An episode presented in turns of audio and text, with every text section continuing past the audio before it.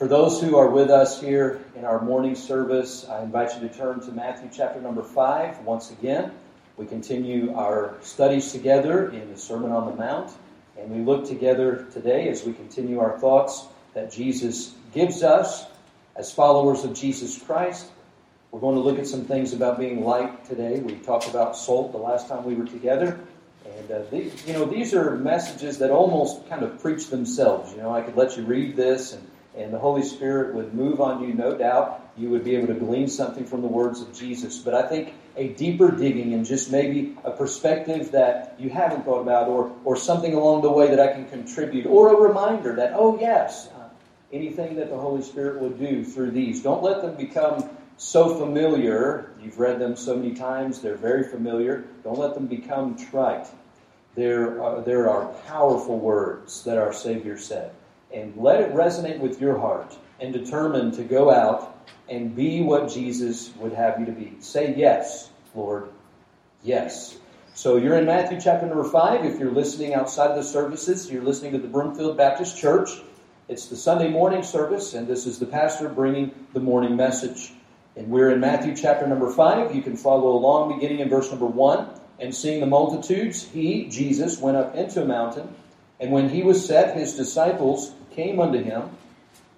And he opened his mouth and taught them, saying, Blessed are the poor in spirit, for theirs is the kingdom of heaven. Blessed are they that mourn, for they shall be comforted. Blessed are the meek, for they shall inherit the earth. Blessed are they which do hunger and thirst after righteousness, for they shall be filled. Blessed are the merciful, for they shall obtain mercy. Blessed are the pure in heart, for they shall see God. Blessed are the peacemakers, for they shall be called the children of God. Blessed are they which are persecuted for righteousness' sake, for theirs is the kingdom of heaven. Blessed are ye when men shall revile you and persecute you, and shall say all manner of evil against you falsely for my sake. Rejoice and be exceeding glad, for great is your reward in heaven. For so persecuted they the prophets which were before you. Ye are the salt of the earth. But if the salt have lost its savor, wherewith shall it be salted? It is henceforth good for nothing but to be cast out and to be trodden under foot of men. Ye are the light of the world. A city that is set on an hill cannot be hid. Neither do men light a candle and put it under a bushel, but on a candlestick and he giveth light unto all that are in the house. Let your light so shine before men that they may see your good works and glorify your Father which is in heaven. Lord, I pray that you would help us to understand your word clearly, that I would be emptied of myself, cleansed of sin, filled with the Spirit. Lord, may your word have precedence and the preeminence among us. Hide me behind Jesus, hide me behind Calvary, and may he speak, Lord, and may you move on hearts and do your work as only you can. Draw us to Jesus. Help us to trust him more, to rely on him and lean on him, that ourselves might fade away and our own strength would wane and he would become our strength. May we take his yoke and may we learn of him. In Jesus' name I pray. Amen. Amen. Now, some months ago, probably longer than that, I, I began with an illustration about street lamps, but it was actually over in England. So I'm going to use American street lamps today if I can. So a little bit of variation on that. But those who were with us uh, during that journey, you, you recall me talking about the lamp lighters and how I was reintroduced to that when we went as a family to go see the new Mary Poppins, and, and they had the lamp lighters instead of the chimney sweeps. It was kind of a spin on the old the old plot, the old story there. Well, years ago in, uh, many American cities, how they were lighted, uh, it's an interesting thing. If you like trivial things and you like to read about how, how things develop, uh, I would encourage you to go Google up the, uh, the street lights and the history of street lights in America. Uh, you'll have plenty of reading, and for some of us, it'll be good reading to put us to sleep on all the different brands and kinds and this and that and all the numbers. Don't get lost in the chronicles of it all. Just look at the pattern of how street lights develop. When America uh, first began uh, having street lamps, we can attribute that, as far as I can decipher, to uh, good old Benjamin Franklin, the inventor, right? So Benjamin Franklin, so some say that American street lights developed in Philadelphia and went out from there. They were the candle, you know, and so you'd have the four uh, walls around the candle, and they even got so fancy as to be able to replace the glass if one of them broke on a side. You didn't have to take the whole thing apart. but you had to light those, and the wind could come and blow them out. Many streets were lighted with just those candles. And then after that, it progressed, and over in Britain, they started, uh, and in England, they started using the gas lights. And so those are the ones that we remember that are that kind of catch our fancy, right? The old gas lighters, and and uh, they would go through. You'd have the, the lantern lighter, and he would go through the streets and just light that. So, as American cities were lighted, uh, it wasn't with the mercury lights. You know, we've got halogen lights, we've got CFLs, we've got LEDs, we've got all kinds of fancy stuff today. There's a company, King Company. If you see the lights in Broomfield, they're they're very archi- architecturally designed. Uh, they look pretty, they look nice. Those are probably, now I don't know for sure, so don't quote me on it, but they're probably made by a company called King Lights because they get more fancy, more decorative uh, than just the standard Mercury street lights. I remember the street light in front of my, my Mima and Papa's house, or my Mama and Papa's house growing up, and uh, all the you know bugs that would gather around that was one of those old Mercury lights, and, and some of you might remember those. Well, back to the days of gas lights now, American streets being lighted uh, the gas lamps, no electric, no electric eye to turn all of them on simultaneously. Instead, a lamplighter, he'd stroll down the street each evening at dusk and he would light one individually. An old gentleman, long since dead, remembered as a young boy watching the lamplighter in his city make his way back and forth down the street. And this is what he recounted. He said, I watched him bring each lamp to a soft yellow glow and then move on to the next. After a few minutes, he disappeared into the deepening twilight. I could no longer make him out, but I would always know where he was by the avenue of light that left behind him, that he left behind. Let your light so shine before men that they may see. Because without light, we are in utter darkness, total darkness, without hope. Jesus is the light of the world. John tells us about that light in his gospel. After he describes Jesus as being the Word that was in the beginning with God, and yea, was God. The same was in the beginning with God. All things were made by him, and without him was not anything made that was made. In him was life, and so he is the light of the world. Now, John the Baptist is also talked about in John chapter 1 that he came to bear witness to that light. He was not that capital L light, but he was to bear witness to that light.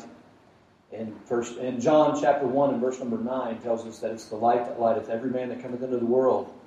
Jesus himself stood one day and said, I am the light of the world. With him we need not walk in darkness. So how does that light disperse? Well, we need candlesticks. We need we need lanterns. We need lamps to carry that light and leave an avenue, leave a path of, of righteousness for others to follow, that they may see God in us, that they may see the way and walk in it and find salvation. Jesus said, I'm the way, the truth, and the life. No man cometh unto the Father but by me. It's dark. How are you going to find the Father? The only way is through the light of Christ. And may I submit to you that that light shines the brightest and the best through his disciples that are living out the Beatitudes before a lost and dying world. Now, before this, Jesus talked about believers being salt. These are the two illustrations that he uses to open his sermon. Now, he's getting to the main point. The main point is if our righteousness is going to do anything for us in God's eyes, it must exceed the righteousness of the scribes and Pharisees of his day. It must exceed mechanical Christianity. It must go deeper than the surface. It must be a transformation from the inside out if we have any hope of righteousness getting us to glory. Otherwise, it's just our own tainted glory. And we know from Isaiah 64 that all our righteousnesses are as filthy rags. That's before the Lord's eyes. That's a powerful, revolting thought that Isaiah gives. Isaiah 64. All our righteousnesses are as filthy rags. All have sinned and come short of the glory of God. So, as much good as we would try to do, as much righteousness as we would attempt to live in our own and on our own, it's still a filthy rag. What is that filthy rag, Isaiah? What are you talking about? Well, in Isaiah's day, leprosy was rather common. We've overcome a lot with leprosy, but leprosy isn't stamped out. There are lepers today. And leprosy is a grotesque disease. It's a flesh eating disease. And in this day, they were struggling against that, maybe like we're struggling with other things like cancer and, and Alzheimer's and different terrible, terrible diseases that just wrap the body. And, and so you have people that would contract leprosy and they would be ousted from the entire community. They would have to live outside the gates of the cities and, uh, and just live off anyone that would come by and try to help them.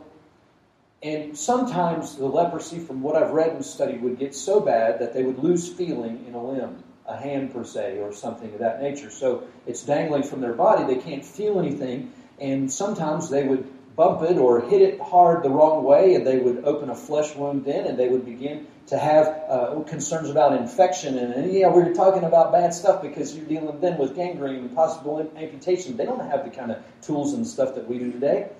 So this is very, very dangerous if a leper does this to their limb.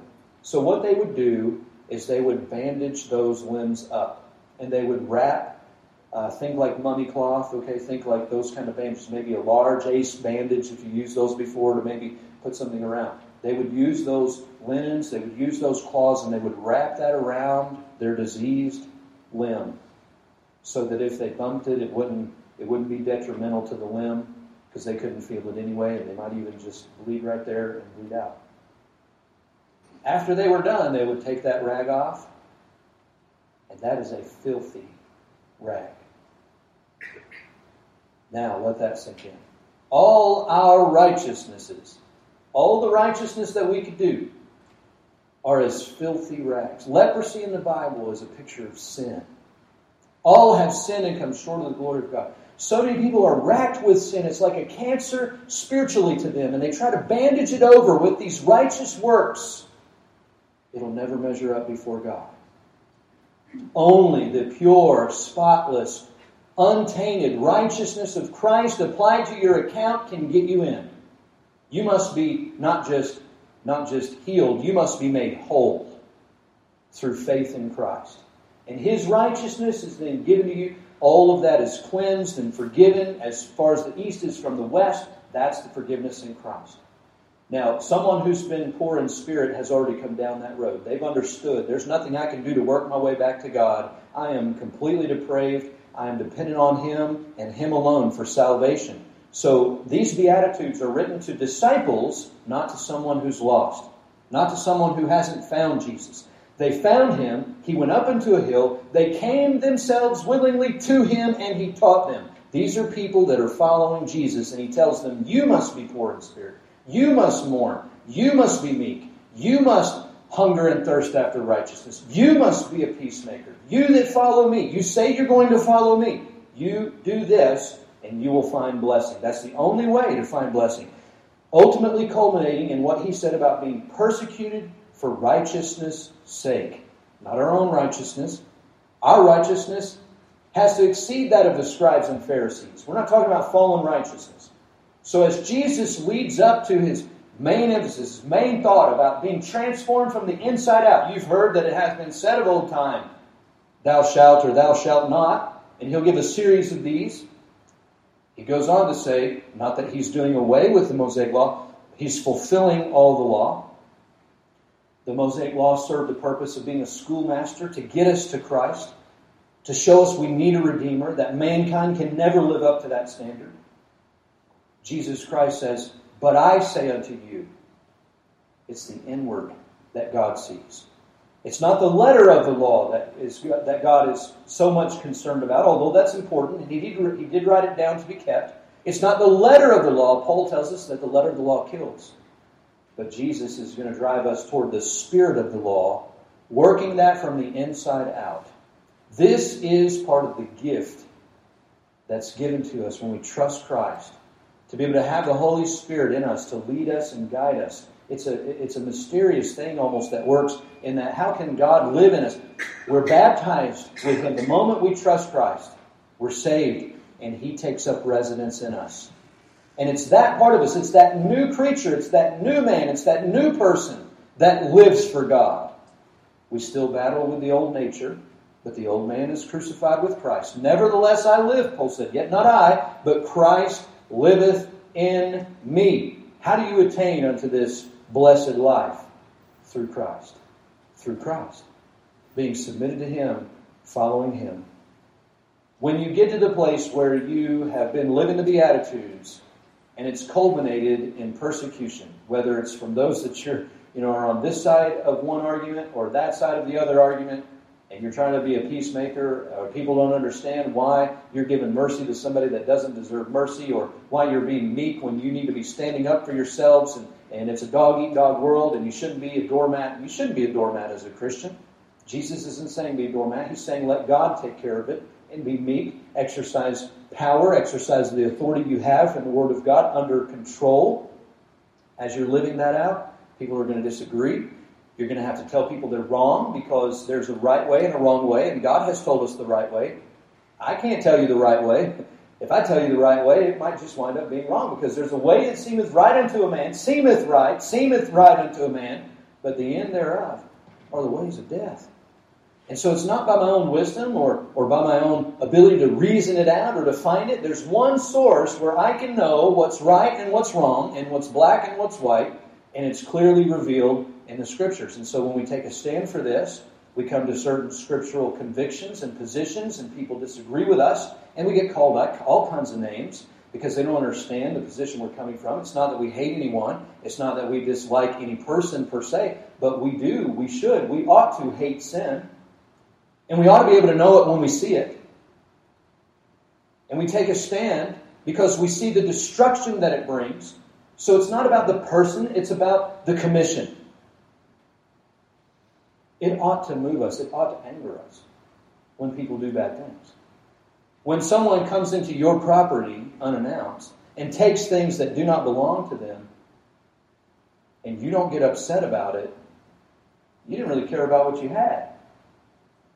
It ought to bother you when people do wrong things and step over the line. They crossed a boundary, and now there's sin, and people hurt. Now, that's just a simple illustration back to the basics. Apply that now across the spectrum and look at how people are treating each other today. How many boundaries are really being honored? How much, how, how much space is really being protected? No, I'm not going political. I'm not going where you're thinking. All right, just leave, leave the wall to the government. All right, they're going to take care of all that. But boundaries are boundaries are important. Boundaries are important. Jesus said, "You're the salt of the earth." If that salt, now the salt he's describing, I believe, has a tendency to uh, lose its ability to be able to use for seasoning in the household, and so then it's cast out, trodden underfoot. It's just street salt. Then uh, there's no purifying qualities to it. It's not holding back any corruption or disease. It's not doing anything. It's just cast out, and people walk on it. If your Christian life is not burning others or causing them to thirst, if it's not burning out sin, if it's not holding back corruption, then your Christianity, your discipleship, your following Jesus is just going to be cast out and everybody's going to walk over it. Nobody's even going to know you're there. Unless, you know, it's a kid maybe looking down, oh, what's this white powder? He's not even going to know it's salt. The world is, is going to be no different. They're just going to walk right by and never even find Jesus, never even know that there's a right way that leads to life. Now let's look at the light of the world.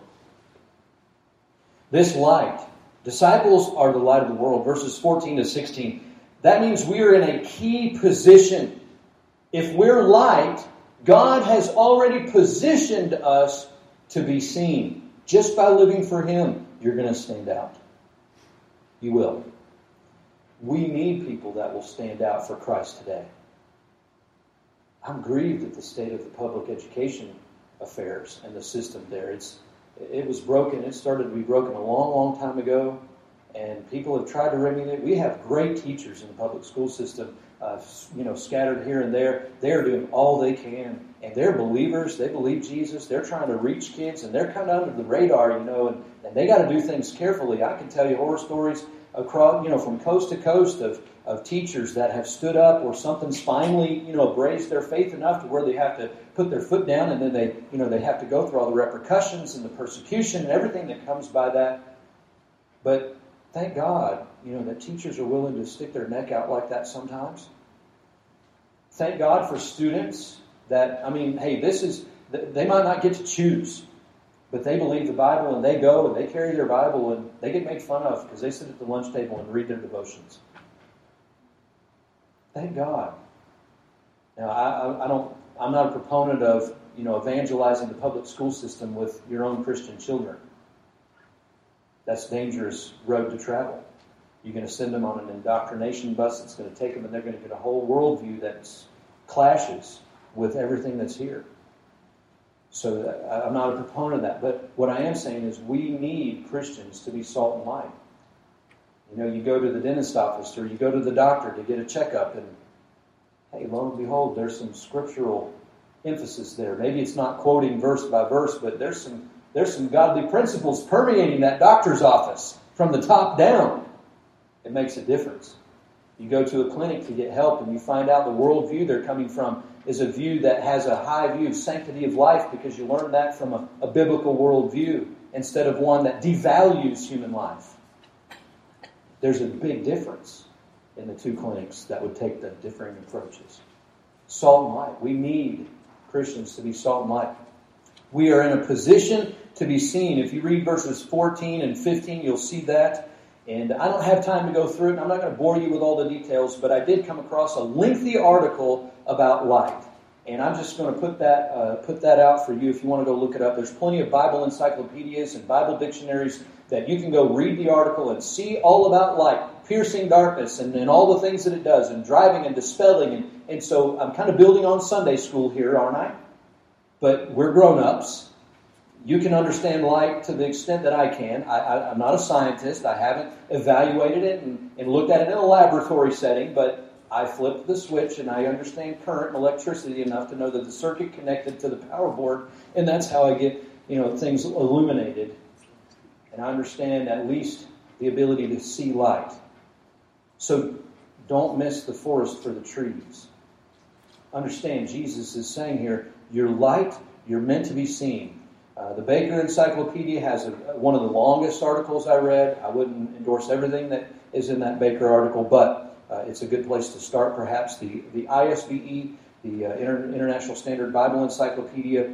Now, don't go after the revised version. Okay, get the older one, like back in the turn of the 19th century version. The older ISBE is going to be better. So get the older one. That has a good article in it about light. Other other Bible dictionaries will help you. Jesus is giving his illustration here.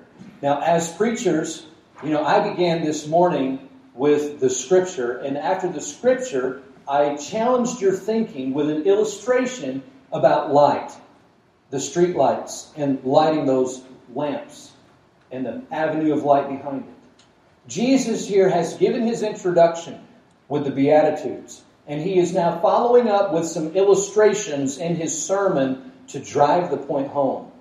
If you live this way, there's going to be an outcome. You're going to be blessed. Future, there's all kinds of future promises. God's going to God's going to be with you. You're going to face persecution, and before he talks about the law and the extent of that and what we do as believers internally from the inside out and in living the law, he's going to say, here's an illustration about salt. Here's an illustration about light. A master teacher using object lessons, light, and on that hillside, I don't know what kind of lights would have been in, in their purview, but he talks about his uh, city that's set on a hill. This is his first illustration.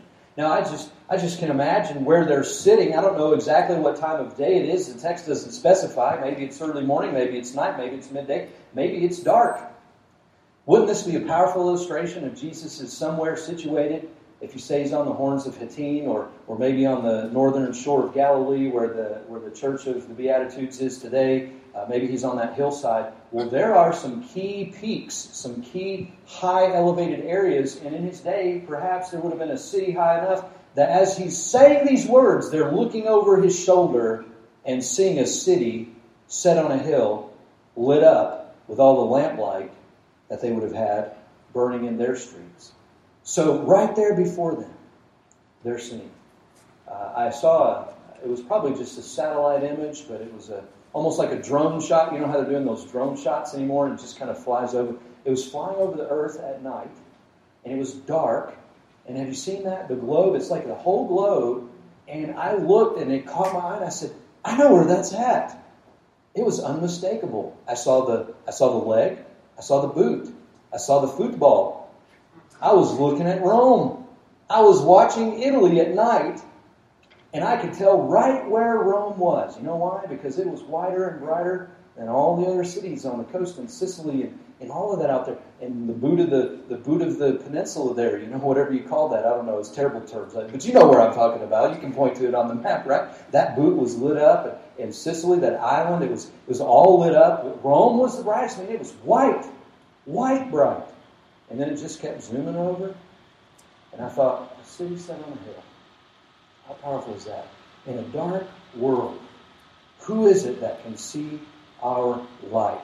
This city that's set on a hill. There have been two cities that have been suggested, I guess, more than others. You have Sepphoris, that's four miles north of Nazareth. Uh, that would be, you know, a, a, large, sophisticated city in its day. You've got Roman-style buildings, plainly visible uh, to everybody in nearby Nazareth. Others have, uh, others have, uh, rather than Sepphoris, they've talked about Gamala, which is on the Golan Heights. I would probably lean towards that one. The north end of the Sea of Galilee. You could look across the lake, and uh, it would be seen by Jesus and those watching about him on the Golan Heights, a city set on a hill. A living illustration a living sermon right there. If you're following me, that's what you're like to a dark world, is what Jesus is saying. And so, as lights, we have to shine. We have to shine, as one preacher put it, purposefully. We must have purpose in our shining. There's a potential for failure of light. And he went on, this preacher did, to say that the bushel speaks of busyness, and the bed, com- comparing Luke, if you look at Luke's version, he says you don't hide it under a, a, bed, put it under a bed. He said the bed speaks of laziness, and the, the bushel speaks of, of busyness. And I thought, that'll preach. He's a good preacher. He's got this thing down. The, the busyness, we get so busy that it drowns out our light. The bed, we put it under the bed, we just never go, we never get up, we never do anything, and people can't see our light. That's a good way to illustrate it, I think. You don't put it under a bushel. You don't put it under a bed. No, as Christians, we hold aloft the light of witness in a dark, dark hour. And Colorado needs your light. Denver needs your light. Boulder needs your light. Broomfield needs your light. And let it shine. Don't put it under a bushel. Don't get so busy that you can't be seen. Don't become lazy and, and, and not able to be used by God. Now, he gives the illustration, and then, as a good preacher does, Jesus runs right to the application. If that's the case, if you're light, the application is shine. That's revolutionary, isn't it? That was new information. You never heard that before. Yeah, you came to an old fashioned Baptist church that just told you to let your light shine. Yeah, these are old things, but they need to be repeated and they need to be said. Because so many Christians today are not shining. They're not. And I've I'm just as guilty as the next person sometimes with that. Why? Why do we let our light shine? Jesus said there's a couple of purposes in this. Number one, that they may see your good works. And some have come to this and done an end run to the social gospel or something else of that nature and said, Look, you see, he says you can go to heaven by good works. You missed the context. Remember, we already talked about these being disciples. They're not getting to heaven by their good works. No, they're following the kind of uh, the kind of teaching that would that would be found in the book of James. Faith without works is dead, being alone. So the faith is already established. But how do people know? How are they going to see your light? When you go and do something, that kind of takes them aback, and they go, "I don't understand why you would do that." That's that's not how the world operates. That's not tit for tat. That's, that's not eye for an eye. That's not tooth for tooth. There's something different in that. Why did you do that for me? I didn't deserve that. That, that was good. I didn't expect that. They may see your good works. That's the first purpose of shining. You shine when you are observant and you are sensitive to the Holy Spirit and He leads you and you say, you know what, I'm going to do something here. It might be a conversation, it might be a way that you can help someone, it might be going out of your way, it might be sacrificial, it might be a divine appointment. All kinds of things. Throughout your week and throughout your day, you're going to be presented with opportunities to go above and beyond what the world would do, what the world would expect, and you can be different. And you can shine. And then it's not about, oh, what a great person that they are.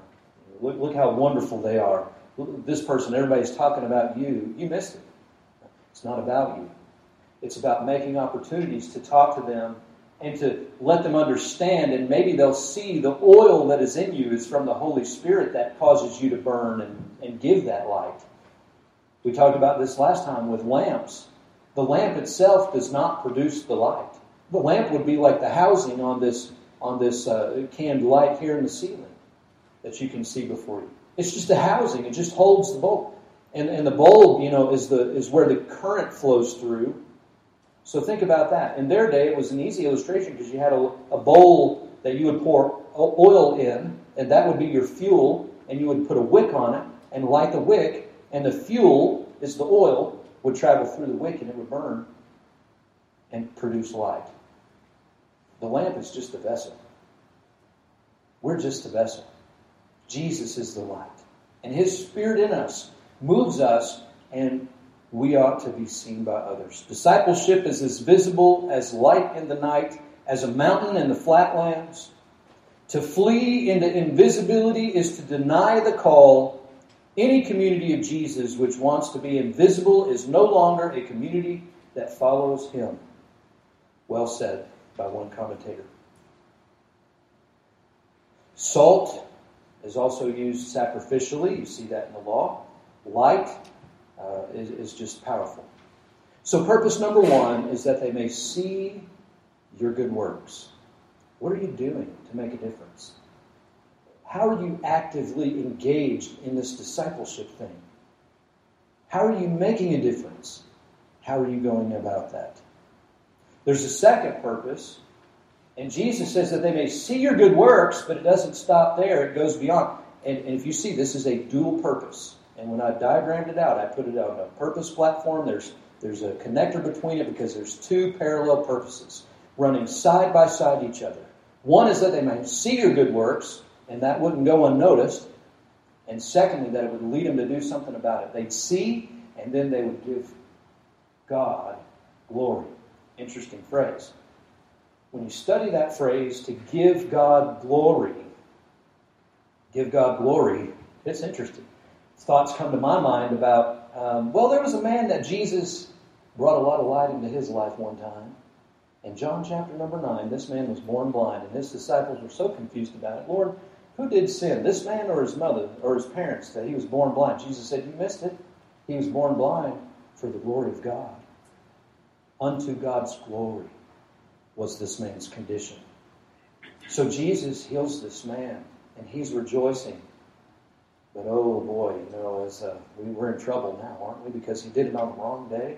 I mean, there's only a certain day that you need to get, you know, get your physical eyes taken care of, and he just didn't know that. Are you kidding me?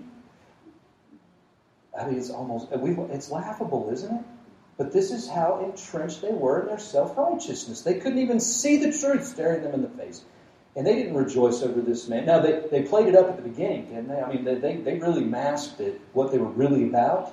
They, you know, asked kind of softly at first, but as it progressed, it got to the point where this man was dealing with excommunication from the Sanhedrin, from the Sanhedrin, from the whole uh, synagogue, from the whole Jewish faith system, the orthodoxy of the day. He was being ousted from that simply because Jesus came by and gave him sight. And they're asking him one of the phrases they said, "Give God glory." Come on now. Tell the truth, give God glory. When you see that phrase being used by men and coming out of men's mouths, you better watch out because there's a trap that's being laid. Another instance would probably be with Jesus and other of his followers, other, others that followed him. Anytime they're confronted with the religious leadership, that phrase, give God glory, it goes all the way back to, to Joshua in chapter number 7. That's where, you know, isn't it funny how things can start biblical and then men can wrest them and twist them and turn them into iniquity? In Joshua chapter number 7, there was a man that was named Achan. Remember the story of Achan? And they were given specific instructions by God when they went into, into Jericho to not take anything. And he did. He took a wedge of gold, he took a Babylonian garment. He thought nobody would know. But all of a sudden, they go against Ai, and they, it's a tragedy at Ai when it should have been an easy accomplishment. And Joshua is beside himself. I don't know what happened here. And the Lord whittles it down from the nation to the tribe, from the tribe to the family, from the family to the man. And before long, Joshua is standing before Achan and he says, Come on now, give God glory. It's time to come clean. That they may see your good works come clean before God. Is it clicking now? Is it making sense a little better? Study it in Revelation. Every time you see this phrase, give God glory, it's connected with conversion, it's connected with repentance. That's the aim. By living for Jesus and living your life out through the power of the Holy Spirit, it's not you that are converting people. The Holy Spirit works on them and they say, you know, there's something more than what's going on here. There's a God that you're going to answer before one day, and you're in trouble for your sin. Look at this light. Isn't that appealing? Doesn't that make you yearn for God? God is light. In Him is no darkness at all. And so as we let our light shine, others say, there's more to this life than just darkness and death. I'm tired of this. I want to give God glory. I'm getting right with Him. I'm ready to get right with God. I'm going to get converted. They just might find Jesus. They just might get saved. They just might have a change of their mind that they're actually in trouble with God for their sin. And they might confess that before Him and pray and trust Jesus. Repentance toward God and faith toward Jesus Christ. And they get gloriously saved on their way to heaven. And then they find the true peace and the joy and the contentment that following Jesus brings. There's nothing like it. Don't miss the boat by being under a bushel. Don't miss the boat by being under the bed. Get out and let your light shine. For two reasons, Jesus says that others can see, and then that they would give glory to God and get right with Him.